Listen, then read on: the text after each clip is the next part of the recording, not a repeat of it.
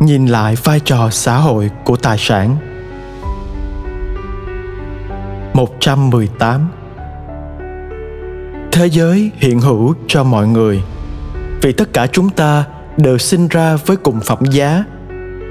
Những khác biệt về màu da, tôn giáo, tài năng, sinh quán hay chú quán và rất nhiều thứ khác không thể được dùng để biện minh cho các đặc lợi của một số người trên quyền của mọi người trong tư cách là một cộng đồng chúng ta có bổn phận bảo đảm rằng mọi người được sống với phẩm giá và có đủ cơ hội để phát triển toàn diện.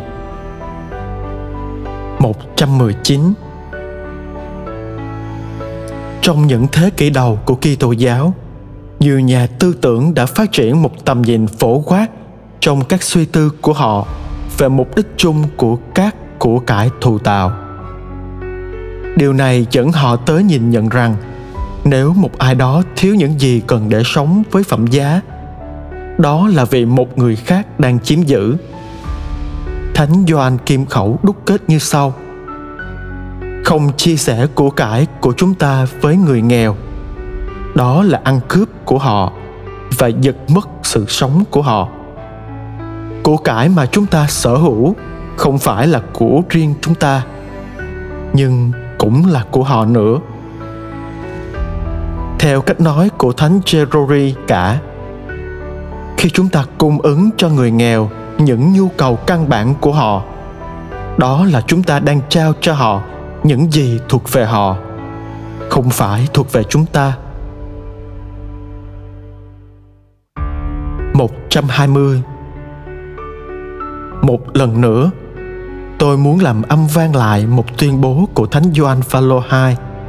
Sức mạnh của tuyên bố này có lẽ chưa được nhìn nhận đúng mức. Thiên chúa ban trái đất cho toàn thể loài người để nâng đỡ mọi thành viên của loài người, không loại trừ hay thiên vị ai.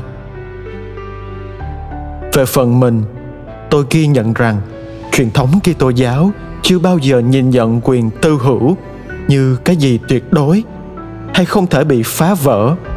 Đồng thời, nhấn mạnh mục đích xã hội của mọi hình thức tư hữu.